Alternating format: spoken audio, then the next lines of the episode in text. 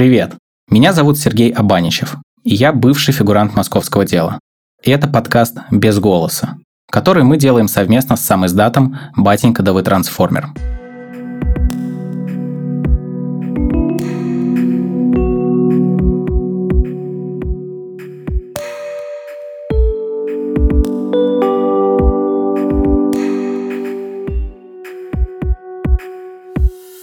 Летом 2019 года на выборы в Мосгордуму не пустили большинство независимых кандидатов.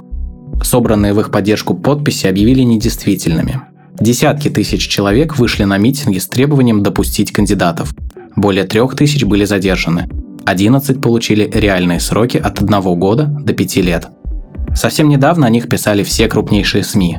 В их поддержку собирались многотысячные акции и выступали селебрити – Сейчас об арестантах московского дела практически ничего не слышно. Этот подкаст не о политике, а о тех, кого она коснулась самым непосредственным образом. О сыновьях, друзьях, возлюбленных. Об арестантах московского дела. Колония. Даже без всякого контекста, интуитивно, на уровне ощущения понятно, что это слово означает что-то замкнутое, далекое и практически отрезанное от внешнего мира – Современные российские колонии и правда во многом схожи с теми колониями, о которых мы читали в учебнике истории. В этом выпуске мы говорим о том, как живут арестанты московского дела в исправительных колониях за сотни километров от дома и близких. О том времени, когда жизнь требует от них не смелости и решительности, а смирения и умения терпеть. О том, как проходит это самое исправление, которым призваны заниматься колонии. Разговор начнет уже знакомая вам Даша Блинова, невеста Егора Лесных. Они прошли через многое. Даша пробиралась через неизвестность, пытаясь выяснить, что происходит с ее любимым человеком. А Егору пришлось на собственном опыте узнать, каким воспитательным методом прибегают сотрудники российских исправительных учреждений. Рассказ Даша начнет с этапа – перевозки Егора из Москвы в колонию. Ну, этап это это очень сложный этап в нашей жизни вместе с Егором был. И я отслеживала его передвижение либо по отбивкам от Синписьма, либо от э, отбивки от э, магазина Калу... в Синкалужской, или как в ГУП Калужская, в общем. То есть, если приходил отказ, значит, он уехал на этап, на очередной какой-то этап. И, получается, мы попросили Ильдара приехать, а он приезжает. Ильдар, о котором идет речь, это Ильдар Горос из фонда «Общественный вердикт», адвокат Егора Лесных. На самом деле получилась такая немножко дурацкая история с тем, что выходит Ильдар, я, он мне звонит, говорит, ну, в принципе, с Егором все нормально, да, он действительно в Твери, он здесь, э, ну, как бы ничего, нормально. И через 10 минут э, выходит новость у вердикта, что Егора пытали током. И я такая, прикольно, ребята, это не то чтобы очень нормально. Я тут же звоню Ильдару, говорю, Ильдар, почему ты мне сразу не сказала? Оказалось, что Егор его попросил мне не говорить. Но как бы через 10 минут выходит новость, и не сильно-то эта тактика сработала, чтобы я не переживала.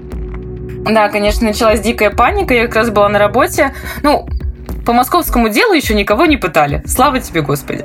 И тут такая история, и я очень боялась за реакцию Егора, что как... Э, он ничего не писал об этом, но раза три, вот э, там же как листа 4 дается ответ на всем письмо, и раза три там было написано «пожалуйста, пусть приедет адвокат», «пожалуйста, пусть приедет адвокат» крупными буквами. В принципе, зная Егора, понятно, что э, что-то не так.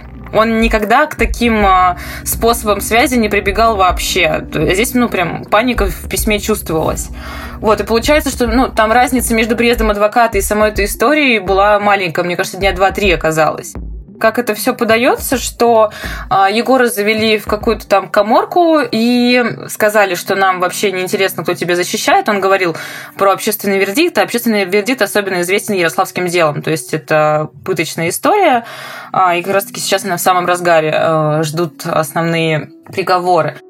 Ярославское дело, которое упомянула Даша, это разбирательство по поводу постоянных пыток заключенных в исправительной колонии номер один в Ярославской области. После многих лет, в ноябре 2020 года дело пришло к своему логическому завершению. Большинство фигурантов, сотрудников ФСИН, либо были оправданы, либо получили небольшие сроки и уже смогли выйти на свободу. Но вернемся к Егору и Даше. И вот товарищи псиновцы говорят, что а нам собственно говоря, все равно, кто тебя защищает, кто ты такой, и ударили его электрошокером. Из-за того, что он э, якобы в течение 15 минут каждый день не драил щеткой свою алюминиевую кружку. Ну, такой себе, знаете ли, повод э, для того, чтобы ударить э, электрошокером. Потом, конечно же, они начали все отрицать что нет, ничего не было, ничего не знаем. А, и я, в принципе, сразу говорила Эльдару, что всего скорее его отправят в этот же вечер. Ну, то есть, как бы им выгоднее скрывать следы удара электрошокером, соответственно, дальше по этапу его возить, чтобы мы его искали. Собственно, так и вышло. Его в тот же вечер отправили дальше на этап. И искала я его тем же самым путем а, морского боя. Я позвонила все СИЗО, уже все колонии обзвонила, нигде его нет. В итоге Даша нашла Егора. Его перевели в колонию в родном городе Волжском, где они оба выросли. В начале осени Даша съездила к Егору на свидание. Краткосрочное, потому что нет штампа в паспорте. О том, почему пресловутого штампа все-таки нет, мы говорили с Дашей во втором выпуске нашего подкаста. И мне вот на зло не хочется выходить замуж в колонии, потому что почему какие-то люди решают, когда мне ставить штамп в паспорте, когда мне не ставить, как мне оформлять свои отношения, как мне не оформлять. Э, я бы хотела выйти замуж, даже пусть это будет там абсолютно административная формальность вне рамках колонии. Я вот э, была 7 сентября, да, 7 сентября я была у него на свидании первый раз. В целом это обычная колония общего режима. Про нее я знала еще со своего детства, потому что я относительно недалеко жила, тоже по этой же улице, и мы всегда, в принципе, знали, что у нас там существует колония мужская. Она, к счастью, ничем плохим не, не славится, и просидела, прождала, пока меня ввели туда где-то часов шесть. Меня заводят, это длинный коридор, то есть если в московских СИЗО это такие маленькие кабинки метр на метр, то есть у тебя здесь метр кабинка, а, стекло, решетка, и у заключенного то же самое, то здесь это просто длинный коридор, где-то, может быть, мест на 8-10, а, примерно в два раза длиннее, чем а, СИЗО в пятерке водника. И такая же история там. То есть это не разделено на кабинки, по факту все все слышат. И если бы нас было много, это было бы гуло и отвратительно не слышно ничего. А с Егором, блин, странно видеть человека, которого ты не видел полгода. Он все такой же, у него модная прическа, благо к тому времени он немного оброс, потому что когда он приехал в колонию, его опять там на лысо побрили практически, а для меня это прям боль. Блин, классно, это очень воодушевляет. Из э, чего-то негативного за все время, пока мы с ним сидели на свидании, я заметила, что, возможно, это невроз так проявляется, он постоянно глазами, ну, то есть э, на шухере, наверное, это можно назвать, или еще что-то. То есть, ну, ты прям видишь, что вот он с тобой разговаривает, он в потоке э, диалога, но вот, вот эта вот история, он постоянно смотрел вокруг. Пытки – это крайнее, наиболее явное проявление того, как в исправительных учреждениях понимают, что такое воспитание. И даже шире, как они понимают, кто такой человек. Кажется, для них он животное, которое воспринимает только язык силы, способное лишь на следование четким правилам.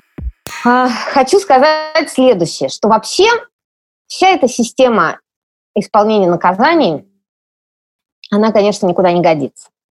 Потому что если цель если целью помещения людей э, в изоляцию от общества а декларируется их некое исправление, да, какая-то ресоциализация, то есть э, система э, получает э, людей, приступивших закон, и, по идее, на выходе должна выдавать э, граждан, э, не представляющих э, общественную опасность, то, конечно, ничем подобным наши исправительные колонии в принципе не занимаются.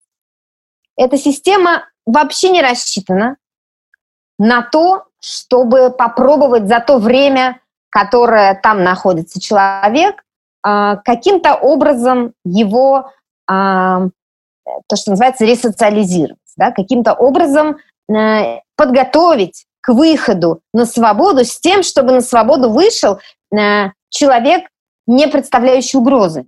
Это был голос Марии Эйсмонт. В московском деле она была адвокатом Кости Котова. Его изначально осудили на 4 года по Дадинской статье.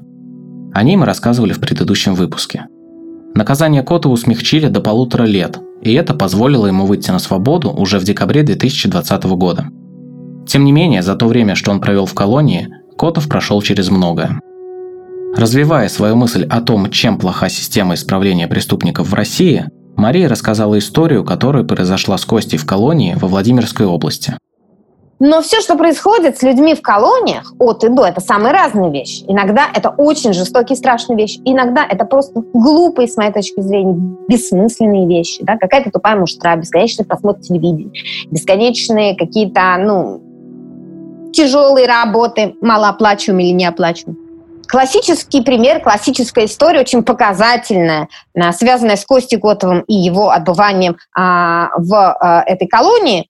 Вот. Классическая история она связана с перчатками, да, история про перчатки. Она заключается в следующем. Когда Костя туда приехал, при нем были рукавицы. Это была зима, был конец ноября. А, эти рукавицы вместе с частью вещей э, были помещены на складе, и ему их не выдали по какой-то причине. То есть у него с собой не было рукавиц. Поэтому каждый день, дважды, когда весь отряд должен был выходить и строиться, и довольно долго шло это построение, потом они все вместе здоровались, потом, если они достаточно громко здоровались, то они должны были еще раз здороваться э, уже более громко и, и более слаженно, там, должны были куда-то там правильно ходить. В общем, э, проводили довольно э, ощутимое для зимней поры время на улице, и руки у Кости сильно мерзли. А при этом тех рукавиц, которые у него с собой должны были быть, ему не выдали. Те рукавицы, которые колония обязана выдать а, вместе с набором зимней одежды осужденным, ему также не выдали, как нам потом объяснили, их просто не было. И а, те рукавицы, которые ему прислал папа, потому что он попросил через меня о том, что у него нужны руки, ему нужны рукавицы, и которые туда поступили довольно быстро, там через неделю или 10 дней ему также по каким-то причинам не выдали. То на заявление его было утеряно, то он неправильно его составил, не на то лицо, то он не так подписал. В общем, по каким-то формальным причинам бесконечно вот были какие-то а, какие препятствия в получении рукавиц. И он мерз. И это увидел э, человек, который тоже другой осужденный, который стоял с ним рядом. Он увидел, а у него было две пары. И он его пожалел, и он ему дал одни из вот этих своих двух пар э, перчаток. И когда это увидели э, сотрудники колонии, то они тут же э, влепили им выговоры, два выговора. И тому, кто дал Кости перчатки, и, собственно, Кости, который их принял. Сославшись, действительно, формально есть такой пункт в правилах внутреннего распорядка, да, на запрет передавать э, личные вещи, отдавать в дар другим осужденным. Понятно, как этот запрет появился там. И, наверное, он имеет какой-то смысл, чтобы не допустить вымогательств, чтобы не, не допустить каких-то да, ущемлений прав там одними заключенными других, потому что контингент, понятно, разный, не все люди зайчики, которые туда попадают. Фактически человека наказали за добрый поступок. Во-вторых, тот человек, которого наказали, э, не получил, он собирался выходить условно-досрочно, и из-за этого выговора он уже не имел шансов на то, чтобы выйти условно-досрочно, поскольку у него было взыскание, а там это считается, там это важно. И человек э, фактически заплатил там лишним, ну, может быть, месяцем, двумя или тремя э, нахождения в несвободе. Но самое главное даже не это. Да, и, и Кости постоянно говорили именно о том, что наказан тот другой, чтобы Костя тоже чувствовал и страдал, что из-за него другой человек не выйдет раньше на свободу и не пойдет к себе. Но помимо всего этого, это вот ровно обратное, как я вижу, тому, чем должно заниматься исправительное учреждение. То есть я себя вижу на месте э, начальника колонии, ко мне приводят оступившихся людей, да, приступивших закон. И тут я вижу, как один проявляет сострадание к другому. Да я счастлива должна быть, у меня человек исправляется. Я, у меня же выйдет человек, готовый помогать ближнему. Это же член общества-то какой хороший, неравнодушный, который там пожалел своего товарища, не жадный. Так я должна радоваться, я должна им, наоборот, благодарность объявить, что вот, как бы пришли такие закоренелые преступники, а выходят добропорядочные граждане, готовые там, к благотворительности помощи ближнему. Но нет, их наказываю. Чтобы что? Чтобы потом какие люди выходили сюда, в наш мир, ходить по нашему улицам? Я согласен с Марией в том, что тюрьма не перевоспитывает тех, кто в ней оказался. Не исправляет людские пороки, а лишь приумножает их. Тюрьма сеет в тех, кто через нее прошел, гнев, обиду и жажду мстить. После таких мрачных слов хочется рассказать историю, которая даст какую-то надежду. Как ни парадоксально, эту роль сыграет рассказ об Эдуарде Малышевском. Эдуард оказался за решеткой далеко не впервые. До московского дела у него было четыре судимости за кражи и грабежи. Несмотря на такую биографию, Эдуард сумел завязать с преступностью и попробовать наладить нормальную жизнь. До своего задержания летом 2019 года он ремонтировал квартиры в Москве и отправлял часть денег своей дочери в Ижевск. Для нее тюрьма всегда была привычной частью жизни. И мать и отец провели годы в заключении. Мы, э, по сути, дети, вот, которые вот в Ижевской школе, мы дети э, людей, которые сидели в 90-х. То есть очень много детей, которые, правда, сидели там, у которых родители сидели в 90-х, не сами дети. Вот. А, так что какого-то клима не было, потому что в той школе, в которой я училась тогда, было много детей алкоголиков, э, сидевших людей обозвать кого-то, поклеймить кого-то из-за того, что у него родитель сидел, но ты, чувак, ты сам такой же, у тебя у самого родители какие, так что в этом плане все было нормально.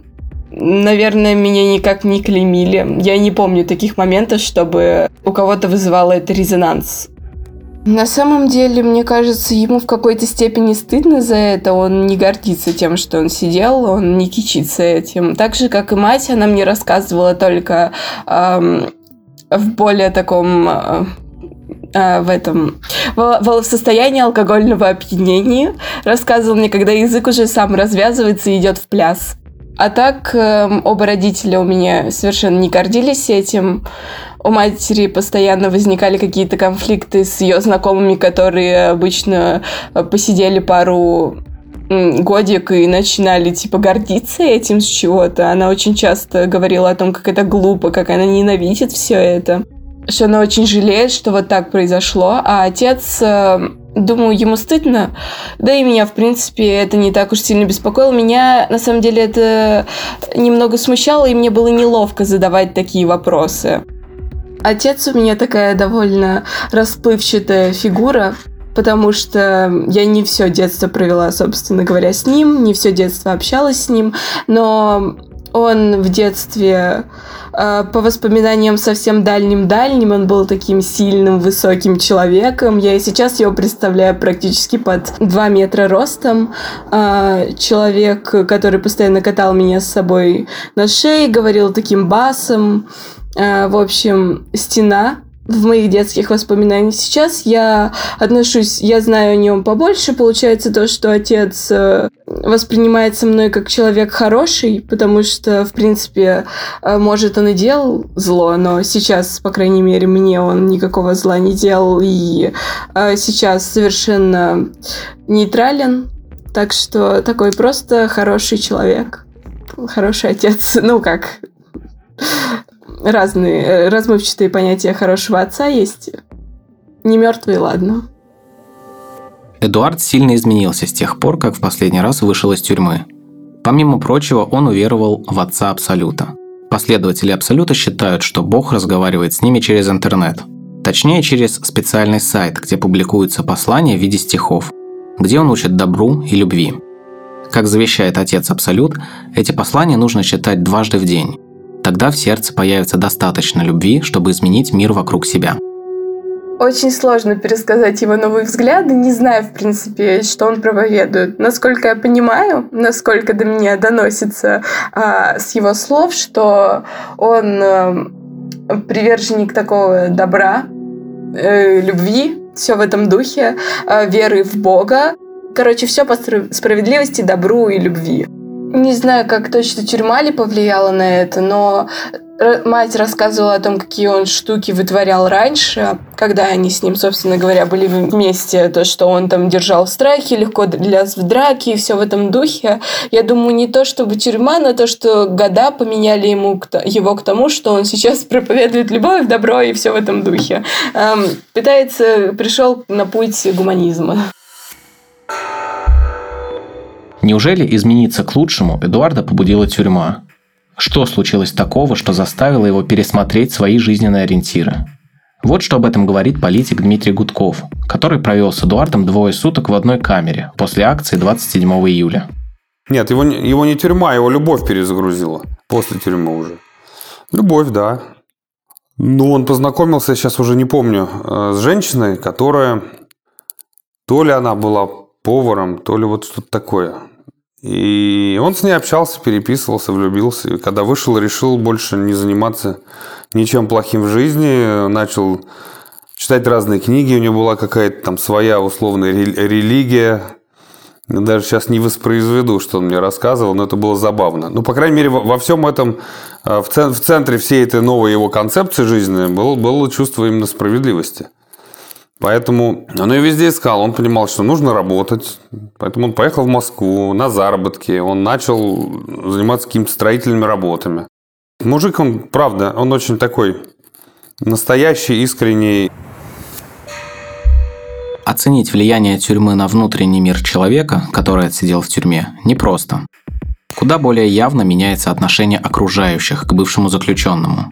Общество от него фактически отказывается. Отчасти это прочувствовал на себе даже я.